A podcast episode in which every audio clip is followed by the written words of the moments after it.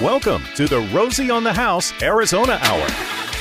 Driven by Sanderson Ford, Your weekend wake up tradition. it's Rosie on the House.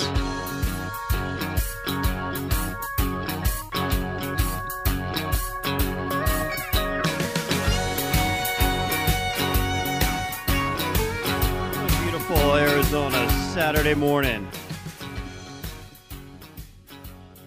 We have a lot of beautiful mornings, but you should never take them for granted. Had you been waking up on February 21st, 1980, in Wickenburg, Arizona, you'd be dealing with the aftermath of a 40 foot wall of water washing away half the town as a result of heavy rains washing out the Walnut Grove Dam. What year was that? 1890. Long time ago. uh, 129 years ago, uh, when it was evident that the dam was going to give way, Superintendent sent Dan Burke. He's like, "You're a Paul Revere man. Warn them the waters are coming. Get on your horse and ride." He had four miles to go to get to the conversion dam that was being built downriver to let everyone know, "Get out, get out, get out." Did Fortunately, there was a saloon halfway in between that he stopped at oh, and no. never made it any further.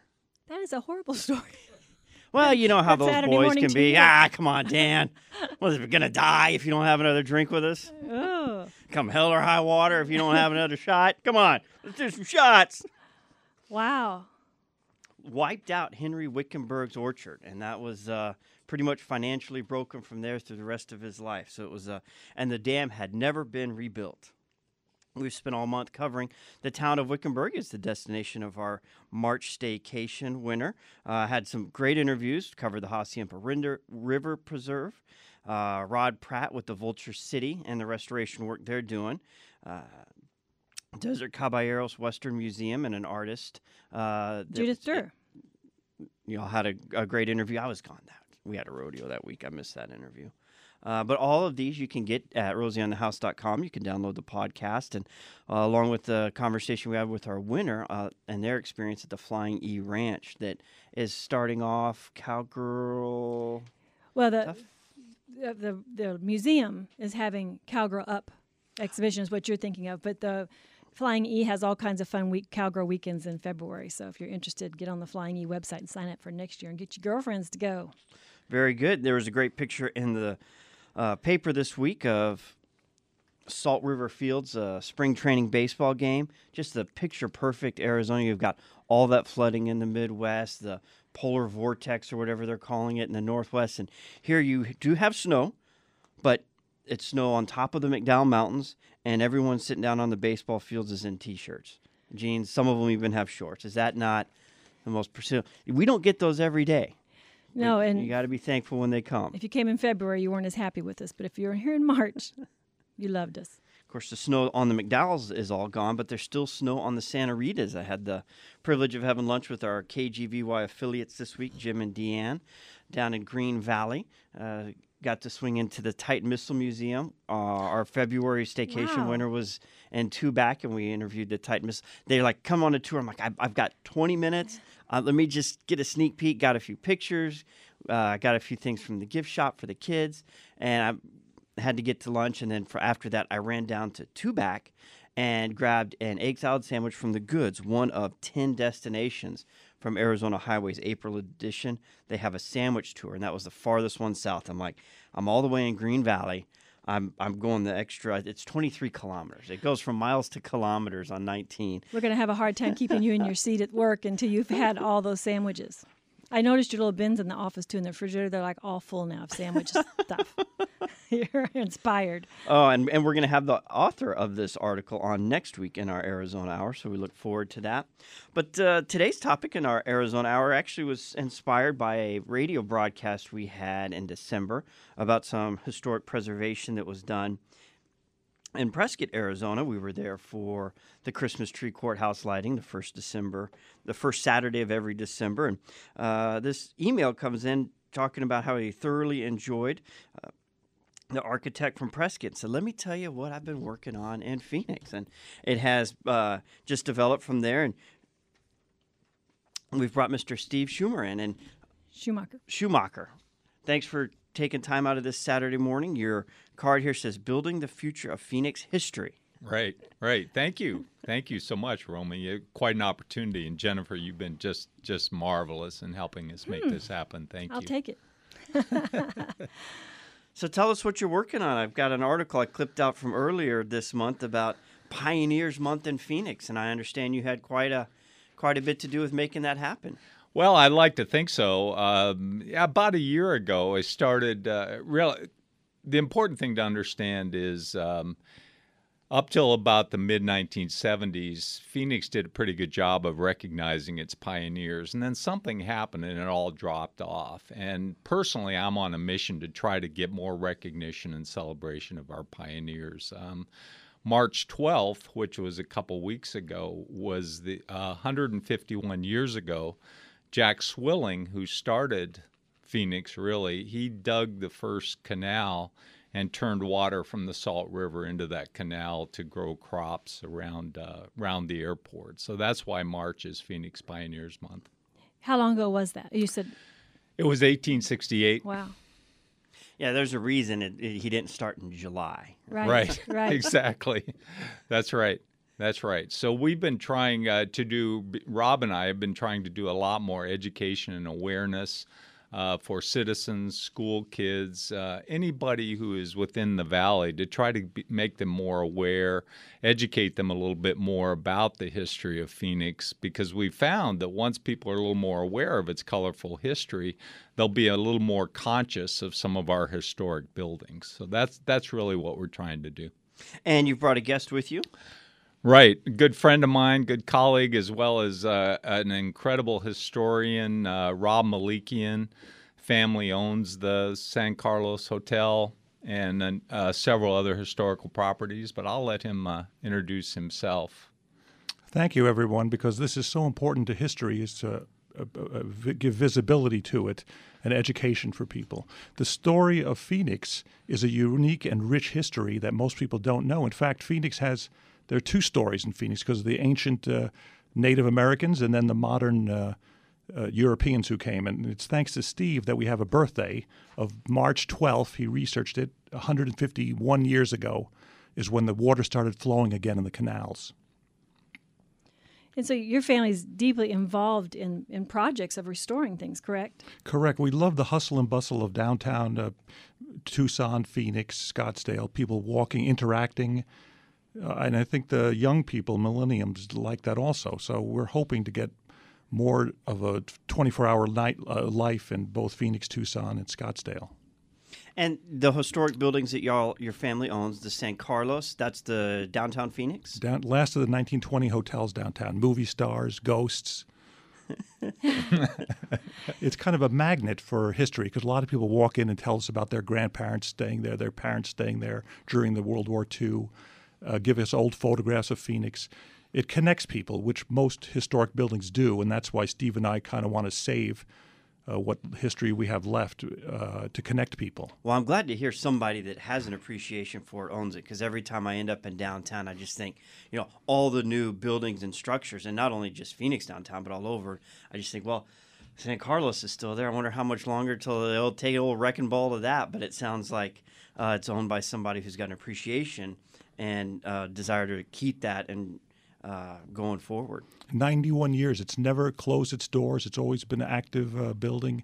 Hopefully, it'll always stay a landmark in downtown Phoenix. We're just temporary custodians of that and other historic buildings. And it still functions as a hotel. You, you amateurishly, but yes, it does. That's okay. the That's profit okay. is also a historical thing, but um, we we make a go of it there, and people see what uh, a local identity in Phoenix is like. Instead of just the cookie cutter hotels. Well, I agree with Romy. You know, um, and it seems like every time you get out and drive around, everything has changed. There's something new. There's a new building. Uh, often we say, "I don't even recognize this place." I've been here since '73. Rosie's been here since '64 or five. so it looks a lot different. And then, but just in our you know adult life things change so quickly. So i love the idea of repurposing and and you're big into that. But I, um, steve you mentioned how many buildings have just been mowed mowed down and nobody will you know a lot of generations from now won't even know that they were there.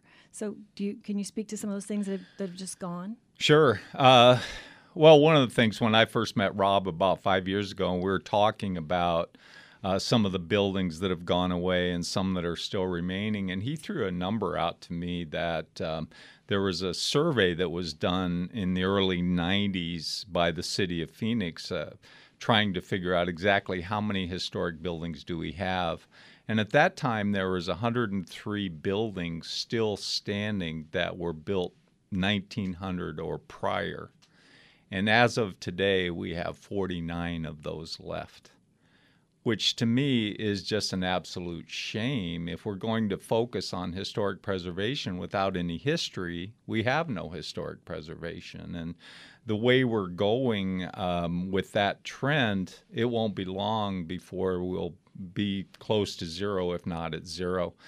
And the other side of it is over the course of pretty much that same amount of time, the city of Phoenix has spent in bond money in the neighborhood of $43 million around historic preservation. So when you ask yourself, wow, we've spent $43 million, yet the number of historic buildings keeps decreasing, why is that? So. And do you know specifically on, of those 49, uh, does someone have their eye on those? Or Oh. are you actively like trying to Oh, very much so. in all those. Absolutely. The the um, historic preservation director and the department they focus on those quite a bit and are really. Um, they've actually come up with a phrase that says "draw the line at 49" in trying to save those buildings and focus on those. Unfortunately, there's only, and Rob can speak more to it, but there there's only so much that the city can do. The reality is there are demolition permits that can be put on hold, and the developers need to uh, justify those. But the reality is, even with all of that, only about one year is all that can be done in terms of saving a building at the most. Talking historic preservation here in the Arizona Hour of Rosie on the House. Cruising through the Arizona Hour with Sanderson Ford and Rosie on the House. True or false for uh, a chance at a set of Arizona State Parks passes? Since the Walnut Dam flood, Wickenburg has never flooded again. If that's true, text T to 411923. If that's false, text F. We'll select one random right winner at the end of this programming segment and send you to a set of state parks passes. Good to any of Arizona's 35 Arizona state parks, including Picacho Peak, which I drove past, and you might be a little bit late for your wildflower viewing. There was a lot in Casa Grande still. Casa Grande to uh, basically what Rawhide, where Rawhide is now, down on uh, like I 10 and Riggs or something like that, is orange the whole way, but you get towards Picacho, it's it's all green back up. You might be a little late, but still a great hike. Get you out and about through Arizona. And today we're talking with Steve Schumacher and Robert Melikian about the the the history and preservation of that history for uh, the Phoenix area. One of the things I I'd like to throw into the mix, Romy, if you don't mind, is um, the beginnings of Phoenix. People wonder how it really got started, and it it got started because some people were capitalists out of Wickenburg, actually, Jack Swilling, and they saw an opportunity to revive the canals that the Hohokam put together, and they sat idle for about 400 years. And Jack Swilling and his group started the canals, watered some fields, sold crops to the uh, cavalry troops at Fort McDowell as well as the mines in Wickenburg to make money. So they were capitalists. And Phoenix became an agricultural powerhouse. Now, one of the things a lot of people don't realize when you talk to people, they think Phoenix started at Central Avenue in Washington, and that's not the case at all prior to what we know as Phoenix beginning, there was actually three different Phoenix locations in the valley, and they were all east of what we know as Phoenix now. The very first attempt was right across the Salt River from Hayden Butte. That's where Jack Swilling and his team first tried to settle, and they weren't successful. There was another one at about 18th Street in Van Buren, about 18th to 20th Street, where St. Luke's Hospital is right now. There was a saloon there as well, and they were trying to start a Phoenix uh, at that point. And then there was also what was called the Phoenix Settlement, Mill City. It was also called Pumpkinville at one time because they were growing pumpkins there. And that one actually, Jack Swilling became the postmaster. It was part of Yavapai County. It was a voting precinct. But then they actually uh, held a town meeting, got outvoted, and they made the town site where Central and Washington is right now. So I think So is- that's important for people to know. Is that the answer to your trivia question? Where was the original Phoenix town site? That's is that right. what I write there? Washington and Central? Well, the actual original town site was uh, at about 30th Street and uh, Van Buren, between Van Buren and Washington. So I write 30th and Van Buren on There this. you one. I'm go. going to get all four of these on the back of your historic Yeah. preservation business card, there you right? go. 30th? Yeah, you can text that to 493. Romy's a, a trivia aficionado, so he's he's, he's very Okay. he's very he's not going to let you out of here till you answer. He's Oh, got I the see. answer to all these questions. very questions. good. Very good. Glad to help. So we start out uh, revitalizing old irrigation canals. We start growing. What was their primary crop? Uh, was primary primarily alfalfa and barley. That's what they were growing, um, and whatever they could could put together to feed the animals at in the mines, as well as the uh, animals at uh, Fort McDowell. That's what they were doing. Um, there was a guy prior to that, a guy named John Y.T. Smith. He was the supply master at Fort McDowell, and he was actually prior to Jack Swilling, and he was growing wild hay in the uh, in the Salt River bed. Uh, he really wasn't trying to establish a community. He was just trying to make some money from the uh, from Fort McDowell. And a quick note on the Native American aspect of Phoenix history is that um, they started digging canals amazingly. Between the first ones were dug between the years zero and 400. They date the earliest canals on the south side of the Salt River, and they realized that this was one of the best agricultural areas, not only in the uh, area but in the whole United States. A very level, very good soil, and add water to it, and you could support a lot of people. And that's what we base Phoenix today on. A lot of people. Yeah, exactly. doubling, many decades doubling in population. There's a marker if people are really interested to see exactly where uh, some of those fields were. There is a historic marker standing on the south side of Washington, just east of 24th Street, uh, just on the south side of the uh, light rail. There's a marker there that talks about a guy named Frenchy Sawyer who actually planted some of the first crops in Phoenix in 1868 and that's the location about 28th Street, Washington, Van Buren, around in there. That's where um, there was actually up to about 250 people there at one point. I'd sure love to know what they did to the ground to start farming it. You know, we have the garden hour, our outdoor living hour here at Arizona. We talk about the lack of nutrients, the sun bleached sand. You know, you've got to add all these. you've got to add all these components to the soil. What it, what were the Indians able to do 500 years ago that like ah we can make this work? Well, and imagine they had to dig the canals and engineer them with no metal tools, no pack animals, and no wheel to get the dirt out. And they had to. I would have really liked to have been chief. I don't think I'd have liked to have been the Indian. and the, the. Indian tribes came together and cooperated at the Park of the Four Waters, which is at Pueblo Grande site, and that should be more public-oriented, visible, because that was the site of the water source for the whole valley, the Park of the Four Waters. And we hope to make uh, one of Steve's goals is to make that uh, much more accessible to the public. Well, let's learn more about that after bottom of the hour news break and see if there's anything we, as the listening audience, can do to help support that. It's Rosie on the House with you every Saturday morning. The answer is false. Wickenburg has flooded many times since then. All the mountains and rain coming down. The tank is full, and we're moving through the Arizona Hour with Sanderson Ford and Rosie on the house.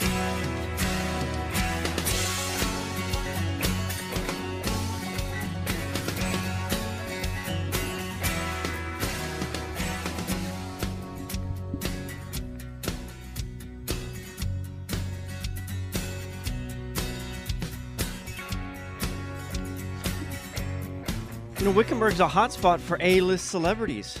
What? Kevin Spacey, Tiger Woods, Selena Gomez, Ringo Starr, Michael Douglas, Kate Moss, and Naomi Campbell are just some of the people you could meet if you've got $29,000 a month for your rehab. That's public information, is it? Okay. I guess that's fair game then. I wonder where that was going. I thought maybe they'd stayed at our partner's ranch or something. No, okay. Uh, they may have was at some point, but they checked into the meadows. little less known fact that we don't really publicize a whole awful lot. As long as It it was has- it was th- this segment we cover uh, famous, iconic people, structures, or symbols, and I had to if we'd like it from Arizona, but it was Wickenburg, and that was that was tie-in, so it might have been a little bit of a stretch. We're, we're uh, we have just gotten to the Park of Four Waters, which sounded very interesting, and I want a little more detail on that before we move on uh, with our guests in studio, Stephen Schumacher and Robert Melikian, both very active in the preservation of the Phoenix area. But I mean, you you could take this type of passion and go to any town in Arizona. I mean, the, what led us to this interview was our coverage of Prescott. Uh, there's a lot of great history in Tucson. Uh, we were in Tubac this week. You you could take this passion for historic restoration to, to any town. And if we don't do it, I mean, no one else is going to do it for us, and it's all just going to be lost. Yeah, that's absolutely right. We uh, Rob and I share a, share a common passion. Uh, but yes, pretty much any city, if you research it, whether it be San Francisco or Boston or uh, Philadelphia, you know, more of the eastern cities that have more of a history than us, they still struggle with it. I think most uh, most metropolitan cities struggle to some degree because developers are in a hurry. They don't want their money to sit idle. They want to they see an old building as something that's in the way to development and progress, and they're very quick to knock it down with their eighty million dollars and move on. Uh, so, so yeah, it's a challenge for all kinds of cities. But but history sells. It's a money making proposition more longer term than short term. Short term, you it's kind of in the way, just as you said. But if you make the effort, it really does pay off. Every developer that has done that will tell you that it makes money more money in the long term than just uh, demolishing it. And incorporate the historic building into your development is the, the way to go. And the Park of Four Waters, real quick. right. Yeah, the Park of Four Waters is a very historic part of the Pueblo Grande Museum uh, out at about 44th Street in Washington. Uh, it's called the Park of Four Waters because it's a location where four prehistoric Hohokam canals all came together. And uh, they give regular tours. You can just go on the Pueblo Grande Museum website. They give monthly, semi monthly tours with the city archaeologists or the museum curator will tour you around there, but it's fenced off. You can't necessarily go in there on your own.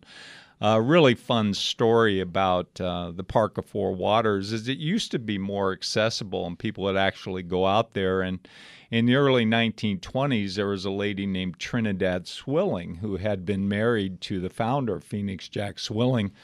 and the Daughters of the American Revolution were having a gathering at the Park of Four Waters. And Trinidad Swilling said to the president, uh, lady who was the president of the Daughters of the American Revolution, she said, You promised you would put some memorial together for my husband. And unfortunately, Trinidad passed away before the Daughters of American Revolution put a plaque on the fountain in front of the old Maricopa City County Courthouse. And so that to me is a really fun story, not only about Park Four Waters, but the wife of the founder of Phoenix and also what the daughters of the American Revolution did.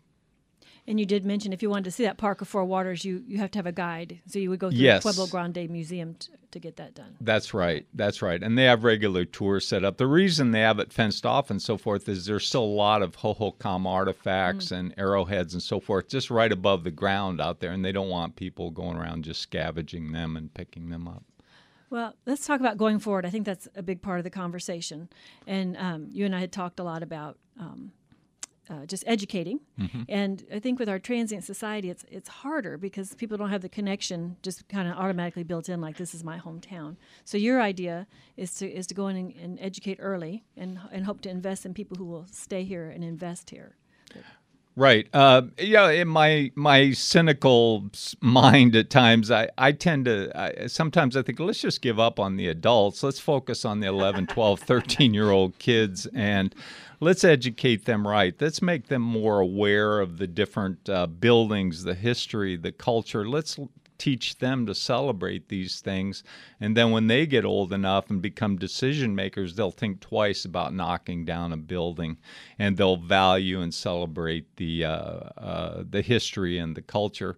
A couple of things that we're doing around that. I've connected with the uh, head of curriculum for the Phoenix Union High School districts to try to get something into the regular curriculum about Phoenix specific history couple other things we're working on is is thinking about getting uh, actual barcodes put up on some of our historic buildings so that if people are walking by there of course with technology they can put their smartphone right up there click that barcode then look at their phone and there will be pictures and information about the historic buildings. So that's, and Rob has the idea of creating a marked walking path around downtown, and the combination of the path and the barcodes we think will be a great free educational device for people as they're walking around. When you're talking to those teachers, you ought to incorporate the flat Stanley idea. Have you seen him? I have not. He's a little flat, like a paper doll and when kids go away for a vacation or whatever, they take this little doll with them, and then they take a picture of themselves with Flat Stanley oh. wherever. Oh. So, our, our, youngest one we did that with. It was fun. So then when they come back to classroom, they'd say, "Where has Flat Stanley been?" So maybe a different little icon, but something where kids you know, it's a competition or it's a show and tell. Show, take your flat Stanley to some place historic in Phoenix. That would be fun. And get them off the phone. I'm sorry. the, Q, no, the QR code doesn't jazz me. I'm just uh, one more reason for people to walk around with their head down. that's a great idea. Any way we can get the younger generation, where it's millennials or even younger kids. I know down in Vail, Arizona they've done a great job with their historic preservation and involving school children in projects and so forth. So, um, yeah, it's all about getting the, the the younger generations more attuned to what the history is and the heritage of Phoenix, and as they get a little bit older, uh, make make sure they're stewards of Phoenix history, just like Rob and I think of ourselves. Well, let's talk to the to the elders for a minute. Let's talk to the adults. You know, I love the idea of repurposing, and we talked about some of the venues and things. Talk to a couple of about a couple of the really cool places to go, and I think just going in those kind of venues kind of inspires people. Well, thank goodness that's the best way to save a historic building. Make it economically viable so the private marketplace does it for you. And we have so many great examples of that in central Phoenix along 7th Street, Central Avenue, uh, 7th Avenue people love history. They love going to uh, historic buildings, and that's really one of the main ways that people can, that enjoy history can support history and encourage it by going to businesses, restaurants, and other sh- retail shops that are in historic buildings. yeah, they, that just makes my heart sing when I'm in a place that's, that's yeah. old and they've repurposed it for art or eating or whatever. What's the clothing store downtown that's, that's Hanny's. Hanny's. Magnificent Wonderful. restoration of a beautiful Wonderful. old building. Rob and I were lucky enough uh, about a month ago to have lunch with a guy named Jim Kuykendall, who owns um, what was Welnick Marketplace and Leaf Green Seed Company, and right across the street, what used to be the Phoenix Motor Company, which is now the Van Buren, which is a very successful entertainment venue. And Fourth he owns Avenue all three Van Buren. of those. Right, Fourth Avenue and Van Buren, and he owns all three of those buildings and has repurposed all three of them, and has just done a magnificent job. And he's a guy that grew up in Phoenix, so we don't have a lot of uh, we don't have to educate people like that. Actually, when we had lunch, he was going through his old family photo album from his old days in Phoenix. But those kind of people are pretty rare that already have their own passion about saving buildings and very valuable. Jonathan Vento on Roosevelt, who's been a real supporter of historic buildings and made it very, very economically successful. Chucky Duff, who's many took many old buildings. So we have a, a half a dozen great developers in town that support history, and those that's our best uh, avenue for saving them in the future. Well, Romy asked a question that um, kind of sent y'all into a little something. what are the top five historic buildings? So how do you come up with that? That was a lot harder question than we anticipated. What did y'all come up with? Yeah, well, I had mentioned to Jennifer when she posed that question. There's all kinds of criteria to determine that. Are, are they the most, uh, the ones that are nearing demolition? Are they most endangered? Are they most popular? Are the oldest? Whatever it might be. And Rob and I went back and forth by email about this, and we've come up with five from our standpoint, uh, just our own.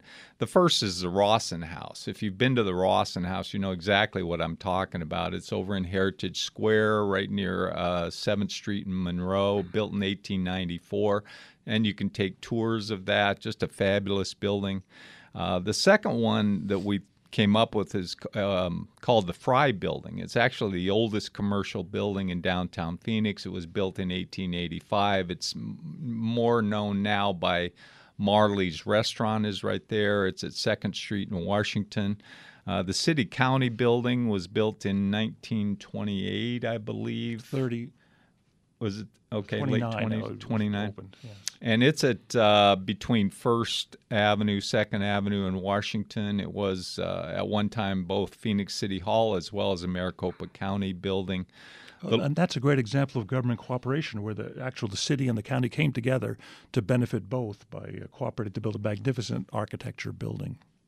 At these buildings, you can all, you can go in all these, so you can go in and experience them and feel feel um, um, the culture there. The Luhrs Building and Tower, 1924, 1928. George Luhrs is one of the early pioneers who built those buildings, as well as the uh, commercial hotel, uh, which later became the Luhrs Hotel. And then our state capitol building, which was built around 1900. Uh, we just took a tour of it a couple weeks ago, and it's just fabulous to sit in some of those decision making halls. Now, what about home or structures that we really don't want to preserve? I mean, do we really need that super salad on I 17 at Metro? I mean, we, Yes, that how was can an we repurpose oh, that's that one? interesting. You raised that one, Romy. that was a, uh very cutting edge bank uh, development when it came, and it had to be visible from this new uh, highway. So we all notice it. That served its purpose. It served its purpose.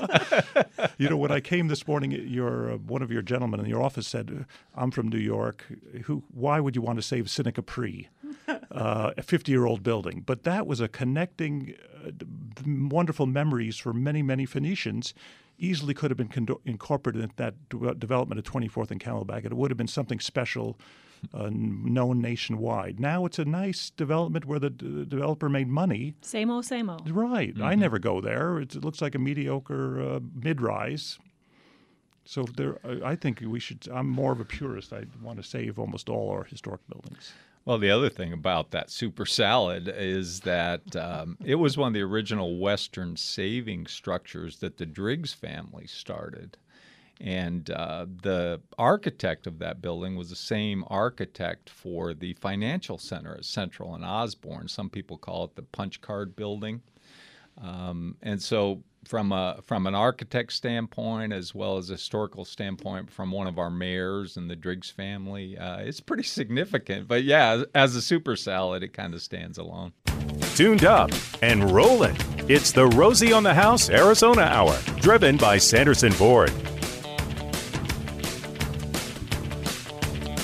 And you still have 75 minutes to get the Hassayampa River Preserve for Citizen Science Series.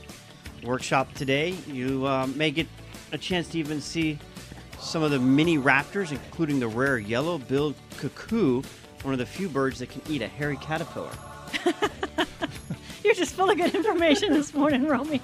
I'll tell you what, I, I wish I could go join this. Uh, the, the Hassayampa River Preserve has a ton of great It's programs. magic. So I, but I got to be here Saturday morning, and you want to talk about history and preserving. I was glad to see this: the Dirty Drummers coming back to their location on Thomas. Uh, when Rosie started this broadcast, I'm one of six kids, and we all got to take turns. One Saturday a month was our Saturday with Dad. We'd go to the station. Uh, at that time, the call screening was sticky notes. Computers weren't a big part of broadcasting yet. And afterwards, we would go get a cheeseburger at the Dirty Drummer. Nice, nice, so glad to see that's coming back. nice. Yep. That's your historic connection. so, we're going to finish up our time here with Steve Schumacher and Rob Melikian, and this has been uh, just a fun, fun visit about historic, historic preservation. If people got jazzed like I did about this time with you guys, what would you suggest if someone was interested in how can I be a part of this?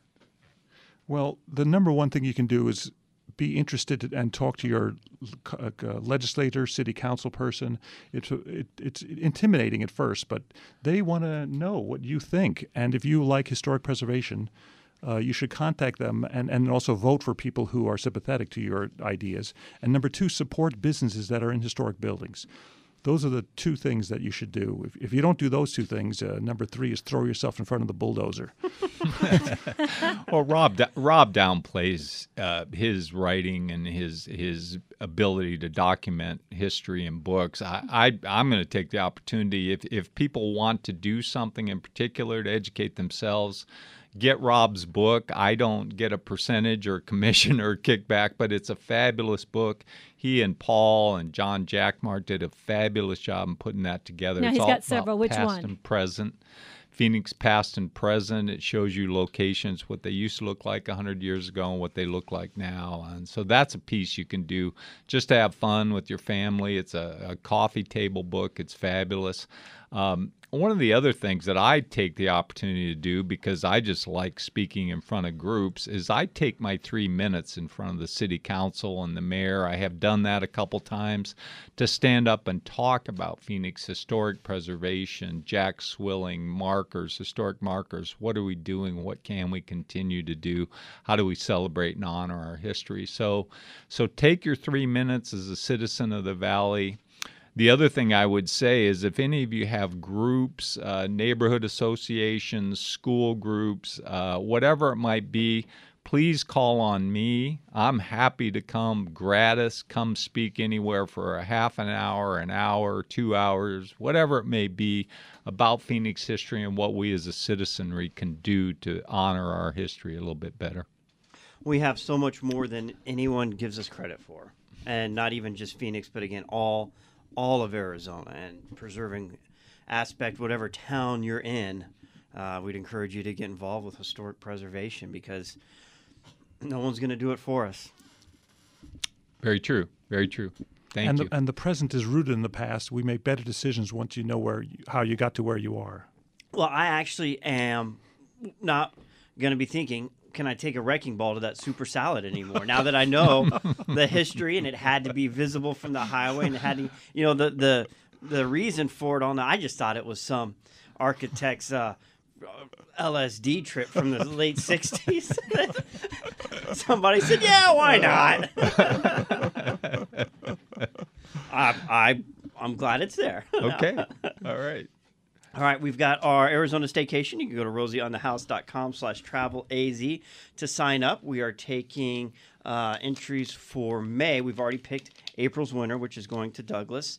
Uh, May is going to the Catalina Mountains. And nice letter from our March winner who stayed at the Flying E Ranch and drove a uh, Edge from Sanderson Ford up to the trip, and just how nice and laid back the people in Wickenburg were and she goes on and on about the food. She did in our interview too at the Flying E Ranch. We're gonna have to go up there just to eat the way she went on. So we appreciate all of our partners that helped make that a great staycation for our our winner. It was uh, Janet. She took her mother Georgine.